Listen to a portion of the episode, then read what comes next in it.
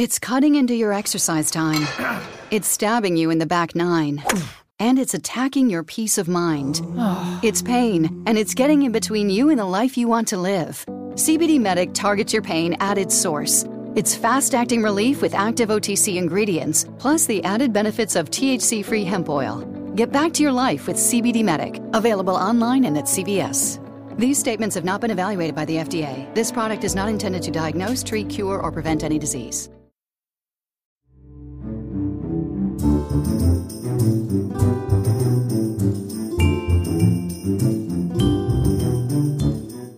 Hola a todos, un saludo muy especial, bienvenidos a la tercera temporada de Paredro, el podcast sobre autores, sobre libros, sobre literatura, elaborado conjuntamente entre la revista 070 de la Universidad de los Andes y la Fundación Gratitud, la Fundación del Cantante Fonseca. Hoy comenzamos de una manera muy alegre nuestra tercera temporada porque tenemos una invitada a quien logramos pescar en una semana bastante difícil de tiempos ya que se estrenó a nivel mundial su documental me refiero a Laura Restrepo. Laura, bienvenida y muchas gracias por recibirnos para esta charla. Camilo, encantada, muchas gracias. Me parece muy placentero y muy interesante conversar contigo. El día de hoy estaremos en este capítulo hablando sobre tu última novela, Los Divinos, una novela que la primera palabra que viene a la cabeza es feminicidio, abuso y tantas otras pero que queremos aquí contigo charlar y un poco conocer cuál fue la, historia de la novela, de, de qué manera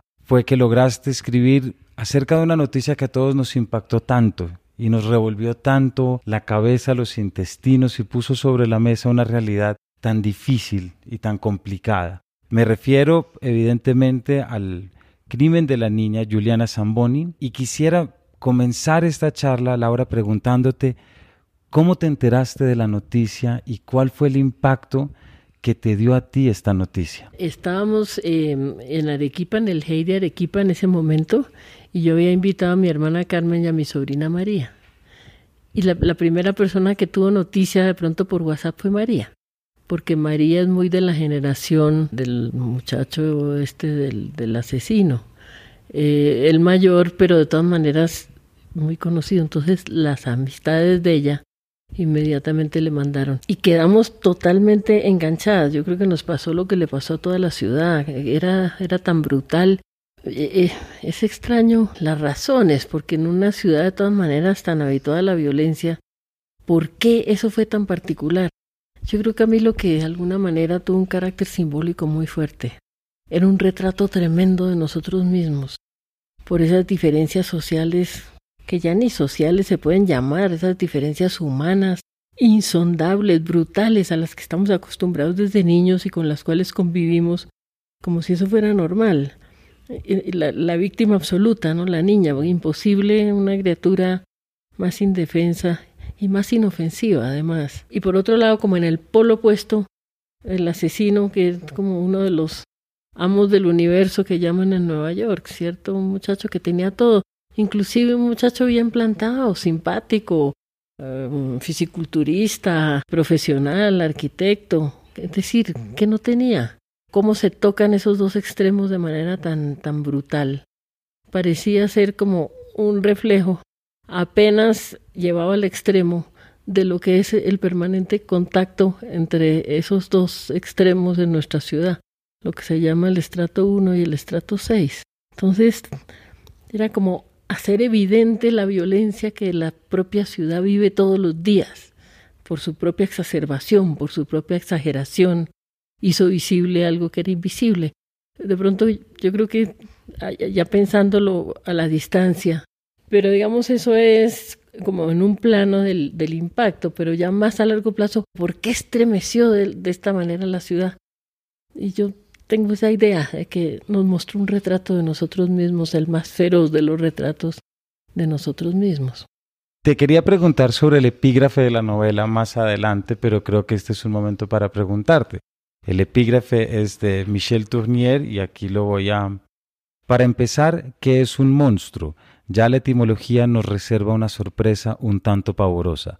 Monstruo viene de mostrar mi pregunta iba a ser, ¿en qué momento se empieza a desarrollar en ti esta voluntad de escribir una novela sobre esto?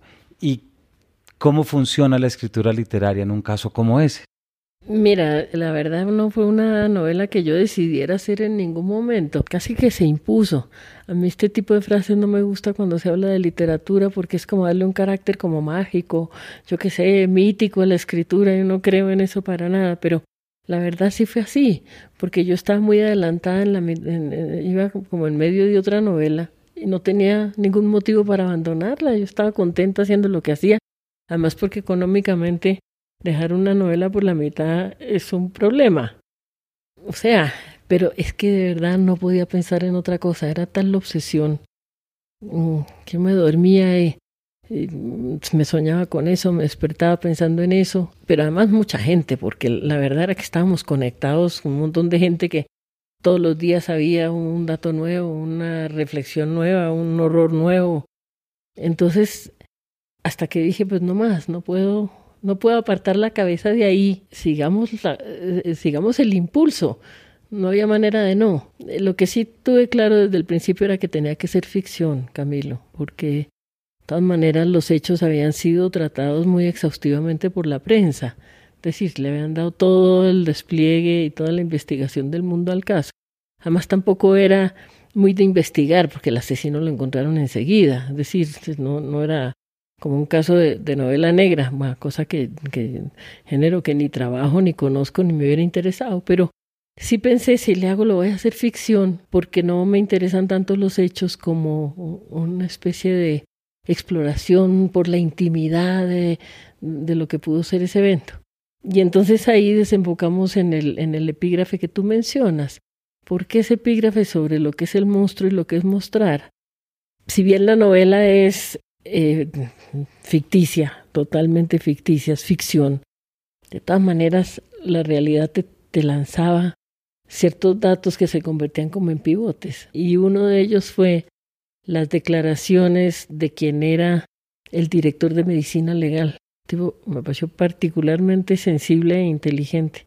En medio de todo el ruido y de las voces de pronto demasiado estridentes que se levantaban alrededor del lecho, este señor hablaba casi, casi que más que como profesional, como un padre, era y, además una voz serena y tremenda, y dijo, a mí no me gusta que al asesino lo llamen un monstruo. Dice, porque lo terrible es que no es un monstruo, es un ser humano. Lo horrible es que es un ser humano. Y eso me pareció que él estaba dando en la clave de lo que se trataba. En el momento en que es un monstruo, lo sacas del terreno te quitas la responsabilidad encima, Camilo. Es decir, lo colocas a una distancia tal que tú lo puedes mirar desde, mirar esos toros desde la barrera, ¿cierto? Ah, es un monstruo, ya, pertenece a otra categoría ontológica. Si lo miras como ser humano, te lo colocas al lado y de alguna manera te ves reflejado en él. Entonces, yo había leído eh, a, a con mucho interés. Yo venía trabajando desde, la, desde un libro anterior que es eh, Pecado, todo el asunto del mal, cómo se relaciona el ser humano con el mal, cómo atraviesa ciertas personas que se ven abocadas como a atravesar esas aguas tan oscuras que, son las del mal. Entonces había leído mucho Tournier como por esa tendencia como muy marcada en la literatura contemporánea de explorar, eh, de explorar la ética, de, de volver a plantear el dilema del bien y el mal. Fíjate que hay muchos autores contemporáneos que lo están haciendo. Yo creo que precisamente porque eso se había borrado en muy buena medida, ¿no? Entonces recordaba la frase de Tourné y la busqué, que hablaba del monstruo. Y Tourné lo que dice es lo que tú acabas de leer. La, la palabra monstruo nos sorprende desde el inicio, cuando nos damos cuenta de que monstruo viene de mostrar. El monstruo es lo que se muestra. Y yo pensé, yo lo que quiero hacer una novela sobre lo que no se muestra no sobre el monstruo, lo evidente, lo visible, sino lo que no se muestra en este caso, como retirar un poco eh, los hechos más evidentes y tratar de buscar una nervadura. Entonces de ahí el, de ahí la escogencia de, ese, de ese, de ese epígrafe.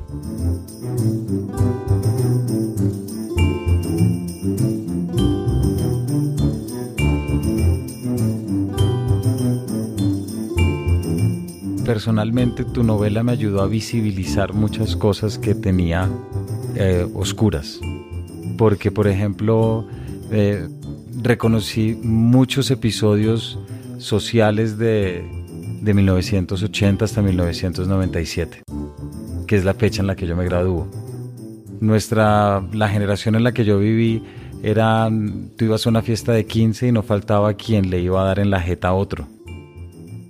Yo me acuerdo estar en el colegio y llegaba alguien a preguntar por alguien con nombre propio y venían a buscar para pegarle. Pero una forma de sicariato tal cual. Y, y algo que me, me visibilizó tu novela fue caer en cuenta cómo uno oía tantas veces esos momentos en los que te sabías de tal o cual fulano, de tal colegio, del otro, y decían, no, es que se le fue la mano. Ay, es que ese es un poco loco, es que se cruzó los cables, es que tomó lo que no debía o mezcló lo que no debía. Y ahí ese es un rasgo muy claro, lo veo yo en tu novela. La idea que cuando los cinco personajes, los tutti frutti, pues cuatro de los cinco se enteran de lo que ocurre, dicen, esta vez sí se le fue la mano, lo que demarca una complicidad de parte de quienes lo rodean.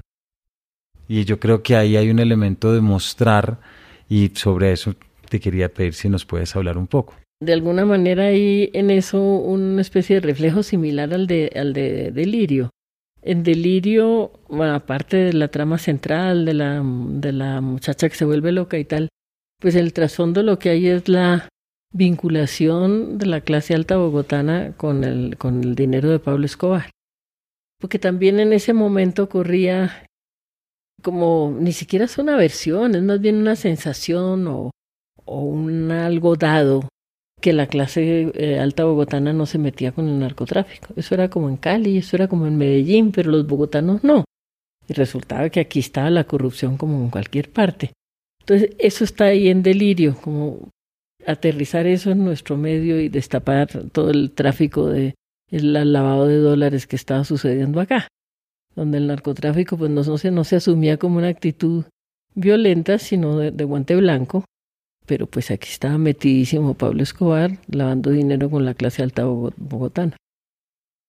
Y esto, lo que, lo que tú mencionas ahora, es de pronto lo que yo sentí que había que explorar en este libro de los divinos, que es, de alguna manera, estos muchachos de colegio privado, masculino, eh, con, con todos los dones, los atributos y los privilegios.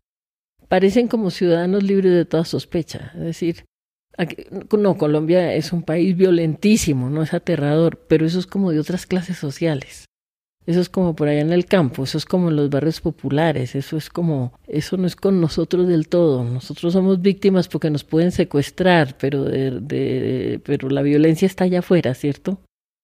Entonces también yo creo que los hechos mismos fueron un martillazo tremendo a esa burbuja de cristal que daba como cierto cierta inmunidad o cierta impunidad a las clases altas bogotanas.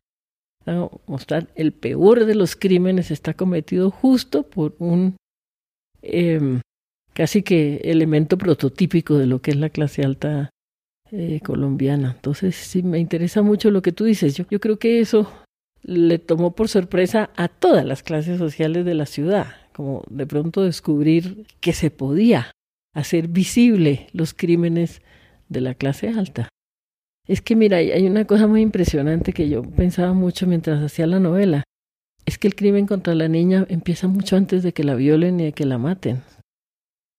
Porque, de hecho, la situación de despojo y de absoluta precariedad y de carencia en el que vivía esa niña, ya de por sí era un crimen. Mira, era interesante pensar lo siguiente. Suponte que nunca hubiera habido eh, violación, ni, ni tortura, ni asesinato, nunca. Pero suponte que se hubieran encontrado esos dos personajes, el muchacho de clase alta y la niñita indígena, hija de desplazados. ¿Cómo hubiera podido ser otro tipo de encuentro entre ellos? En el mejor de los casos, a esa niña lo hubieran contratado para que fuera a limpiar el apartamento de, del muñeco después de sus, de sus festicholas, mm, sin educación, sino a lo mejor sin que él se enterara de pronto siquiera de su nombre. Eso en el mejor de los casos. Esa hubiera sido la relación entre ellos, digamos, eh, ideal, entre comillas, o, la aceptada, o la corriente. Eso ya de entrada es una cosa estremecedora y, pavorosa, ¿no? Es que la, yo digo que el, el, eh, el, norte de Bogotá está más cerca de Miami que del sur de Bogotá. La estratificación de esta ciudad es una cosa durísima. Entonces, eh, eran como los elementos que iban apareciendo ahí para hacer la radiografía. Y mientras te oigo hablar es, es, pensar en cómo esa, si esa violación y ese feminicidio ocurre mucho antes es porque en muchos aspectos también es la sociedad la que forma estos muñecos, estos doll boy, y no les, no digo que les exime culpa de ninguna manera, pero ahí hay una complicidad en la manera como toda la sociedad se ha estado moviendo. Lo que pasa es que eh, es un eh, caso llevado al extremo, pero de todas maneras a mí me interesaba a lo largo de la novela la relación de estos cinco muchachos, los cinco tutifrutis, con otras mujeres, porque el maltrato a la mujer está siempre ahí. A la madre, por ejemplo. Aquí en el, en el caso del, del muñeco, la madre se presta, ¿no? Es decir, es eh, como un espejo que engrandece a un, a un hijo más bien más bien poquita cosa. Es decir, aparentemente eh, un Golden Boy en realidad poquita cosa, pero en el espejo de la mamá sufre un engrandecimiento que, que le debe dar a él una idea muy, muy torcida, muy confusa de sí mismo, muy poco acorde con la realidad. Entonces la madre, por un lado, como una especie de mm, dotadora de, del poder que al hijo le falta, ¿no? Ese, ese falso juego ante la lo, poco que es el hijo, la madre, que es una mujer ejecutiva, fuerte ya, pues yo digo que, que es una novela que no es de hijos sobre hijos de papi, como hemos, eh, como es el viejo cliché, sino que es una novela de hijos de mami, que, que me parecía una figura interesante de, porque esta ya no es eh, la, la madre eh, sometida y dependiente y tal, sino que esta ya es una señora dueña de empresa, seguramente la que más aporta inclusive en el hogar. Es el poder dentro de la estructura familiar, ¿no? Entonces, la relación con la madre, la relación con las sirvientas, eso me interesaba, porque me parecía que era como una primera escuela de desprecio por la mujer. Tráigame, lléveme, quítame, recójame, dejar todo en el suelo. Esa idea, a mí, a mí Roma, la película no me gustó mucho, pero, pero de todas maneras sí también nos hace ver lo que es dar por sentado que tenemos una gente que está ahí para servirnos y para atendernos y para darnos de comer y que su vida es eso. En eso consiste su vida. Entonces, ese trato con las muchachas, llamamos acá, es esa primera escuela de que la, la mujer está ahí para servir y la mujer está ahí para quitarla del medio cuando estorba. Luego las prostitutas, el lugar este donde van, no me acuerdo cómo se llama, que es como un centro de masajes y que en realidad es como prostitución encubierta.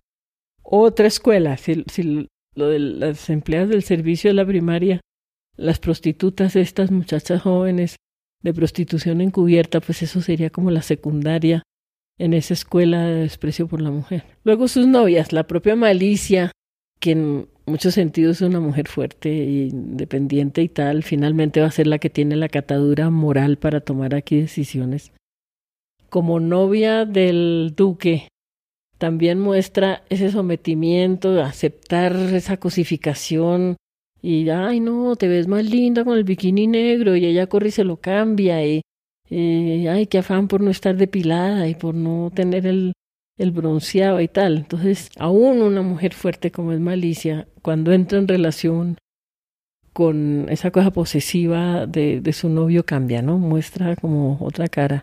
Y así las esposas, a través de otro de los personajes, el tarabeo, que es de pronto como el más cínico de todos, es, que tiene el matrimonio perfecto. Ahí se ve lo que es en realidad.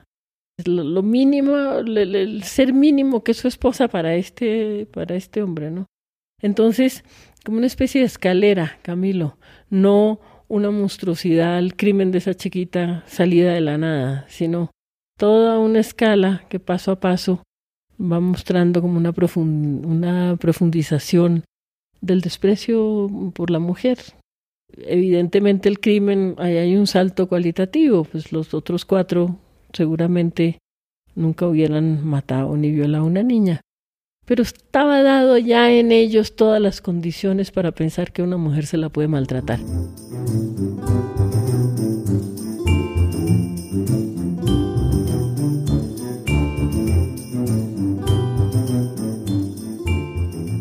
Quisiera preguntarte por el narrador, por el hobbit, porque mm, es un personaje que es distinto a los otros, tiene un grado de diferencia eh, es el personaje además que narra. El nombre me parece muy llamativo ya, que se llama El Hobbit, por todo lo que implica pues un hobbit dentro de la obra de Tolkien, pero también porque es quien se encarga de mostrar esa monstruosidad a través del disco duro.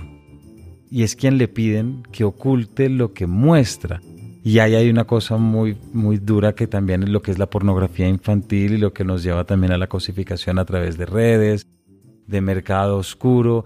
Entonces quisiera preguntarte por este personaje. Por un lado, desde, digamos, lo técnico de la novela que conviertes en tu narrador, pero también en qué valores ves tú en él como personaje y como protagonista de estos tutti frutti. Yo había pensado, cinco tutti frutis, uno de ellos el asesino, cinco capítulos y un capítulo para la niña. Ya en principio no tenía ni idea cómo iba a entrar la niña, porque de alguna manera había que romper como la estructura, ir, ir a, otro plano de la realidad para meter a la niña, pero en fin, yo lo tenía pensado así. Uno, siempre pensé en primera persona. Me parecía clave que fuera en primera persona.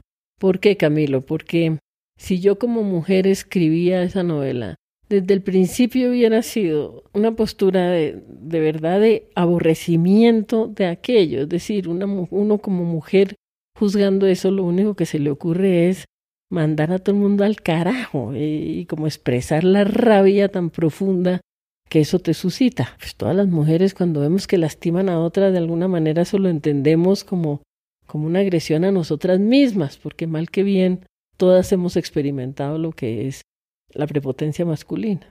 Entonces no podía ser de una mujer, hubiera sido una novela muy obvia, como una denuncia hacia los gritos que no servía.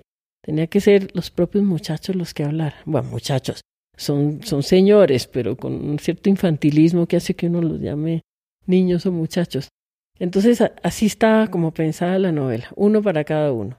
Y el primero, por alguna razón, yo puse al hobbit, pero hubiera podido ser cualquier otro. ¿ah?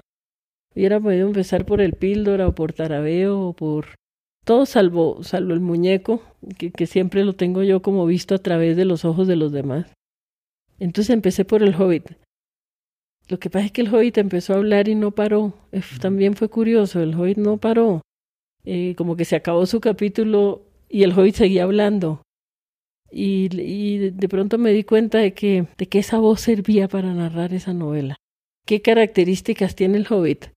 Pues como tú bien dices, es, el, es un Hobbit, le dicen Hobbit, es un tipo que vive en una cueva. Es, estudia con estos muchachos de clase alta, ha sido su compañero desde pequeño pero él no es exactamente la misma clase social. Había que jugar como con los, esos matices en una sociedad tan estratificada y tan consciente de las diferencias sociales como es Bogotá. El hobbit claramente no es de lo mismo. Digamos que el, hobbit podría ser como Chapineruno o, o, o, alguien como de la zona de Teusaquillo, mientras que los otros muchachos son más del norte. Mm, y había como elementos claves en él. Vive en un, en un edificio sin ascensor, por ejemplo o sea, tiene que subir hasta el cuarto piso por las escaleras. Son esas pequeñas cosas que son grandes señales en eh, esa señalización de quién pertenece a qué estrato social que tenemos entre nosotros, ¿no? Tan fíjate que el otro día nos da risa con, con una amiga argentina porque yo le decía aquí no se puede decir cabello, el que dice cabello está escrachado. Eh, hay que decir pelo, no se puede decir colorado. Yo, no, yo no uso un saco colorado, rojo es la palabra.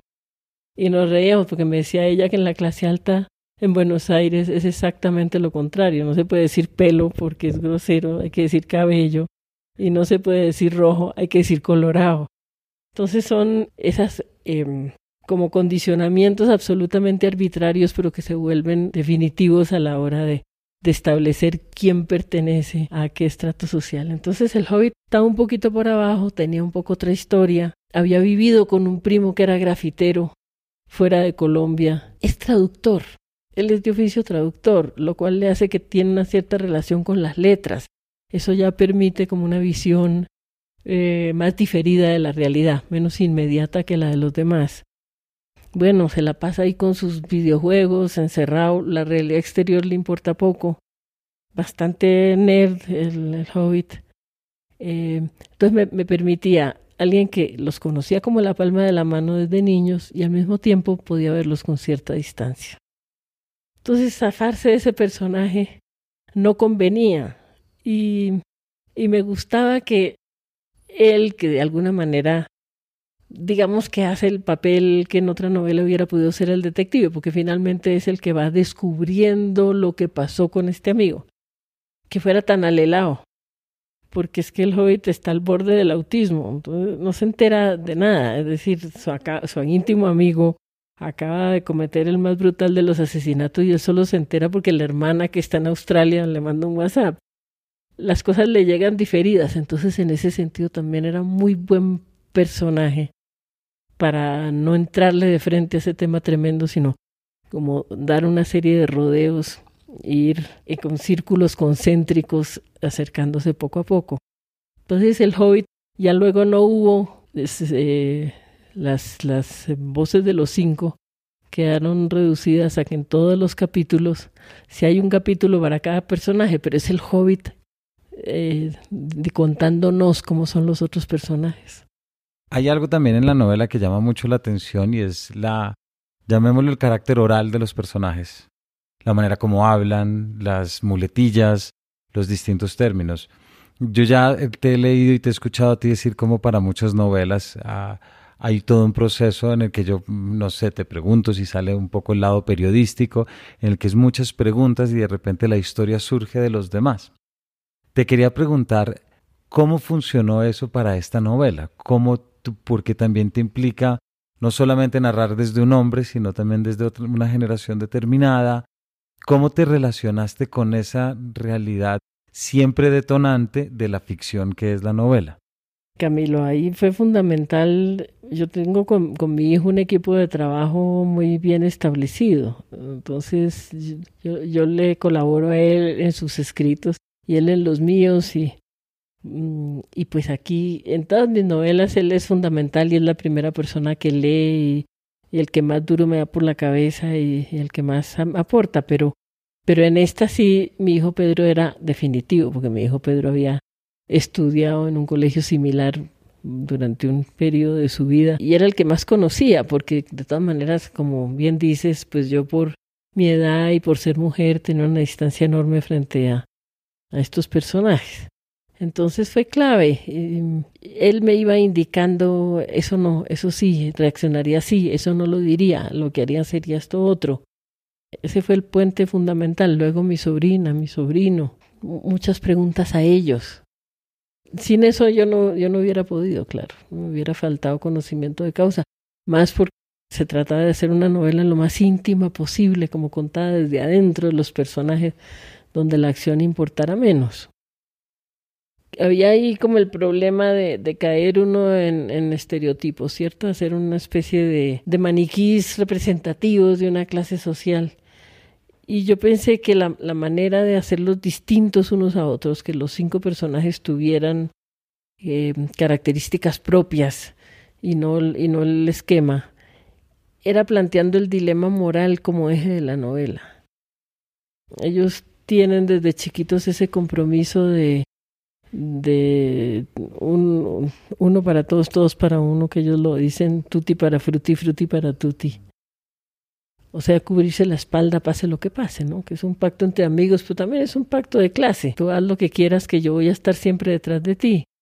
Y de pronto cuando uno de ellos, el muñeco, como esta, esta cosa aterradora, como dices tú, se le fue la mano, para ponerlo en sus términos, pero se le fue la mano de una manera tan brutal entonces viene el dilema, ¿no? ¿Hasta qué punto le cubro la espalda y hasta qué punto contribuyo a que lo encuentren? Yo que sé cómo es él. Eh, cada uno de ellos reacciona de una manera distinta. Y, y, yo pienso que a través de eso logré, o por lo menos intenté, que cada uno tuviera una, una entidad propia, una identidad propia.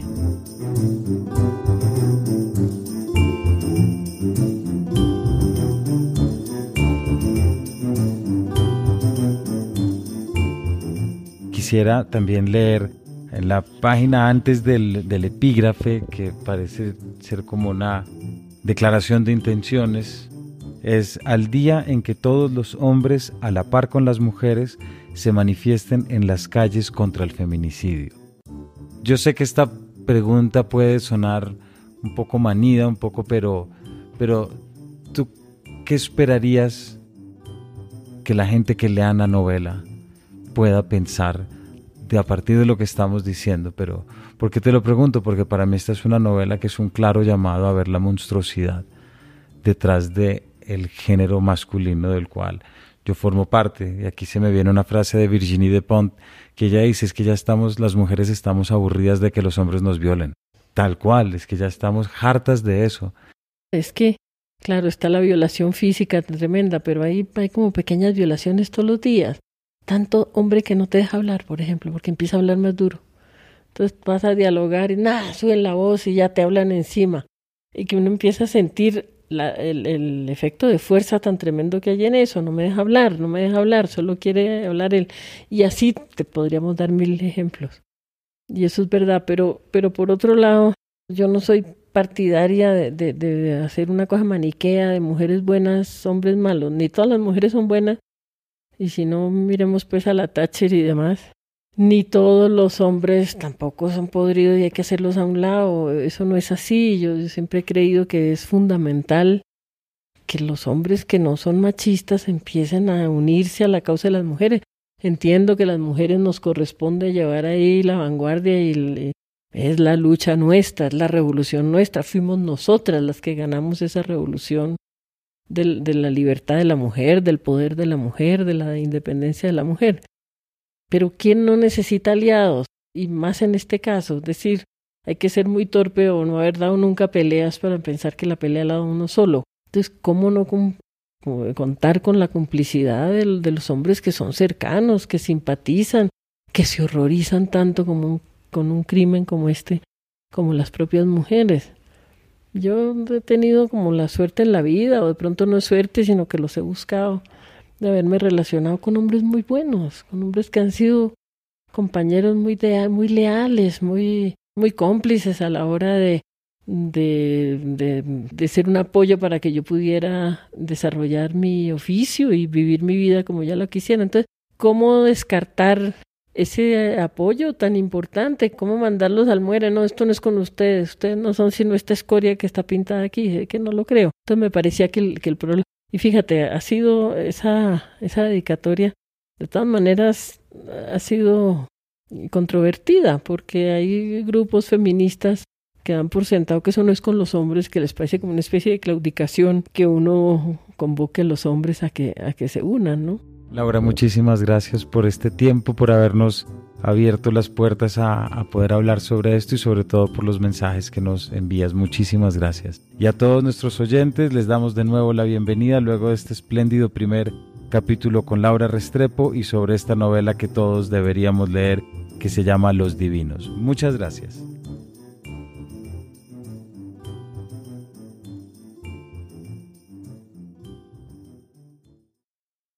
Metro by T-Mobile tiene la mejor oferta. Cámbiate y ahorra plata con dos líneas por 80 y gratis dos Samsung Galaxy J7 Star. Seguro te van a encantar. Con Amazon Prime incluido, es la mejor oferta. Ven a Metro y date cuenta.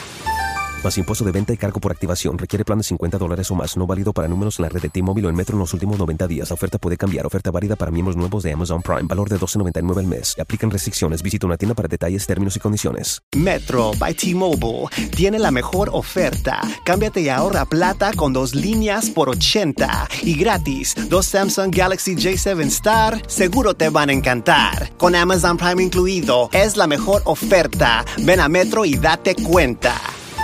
Más impuesto de venta y cargo por activación. Requiere plan de 50 dólares o más. No válido para números en la red de T-Mobile o en Metro en los últimos 90 días. La oferta puede cambiar. Oferta válida para miembros nuevos de Amazon Prime. Valor de 12.99 al mes. Aplican restricciones. Visita una tienda para detalles, términos y condiciones.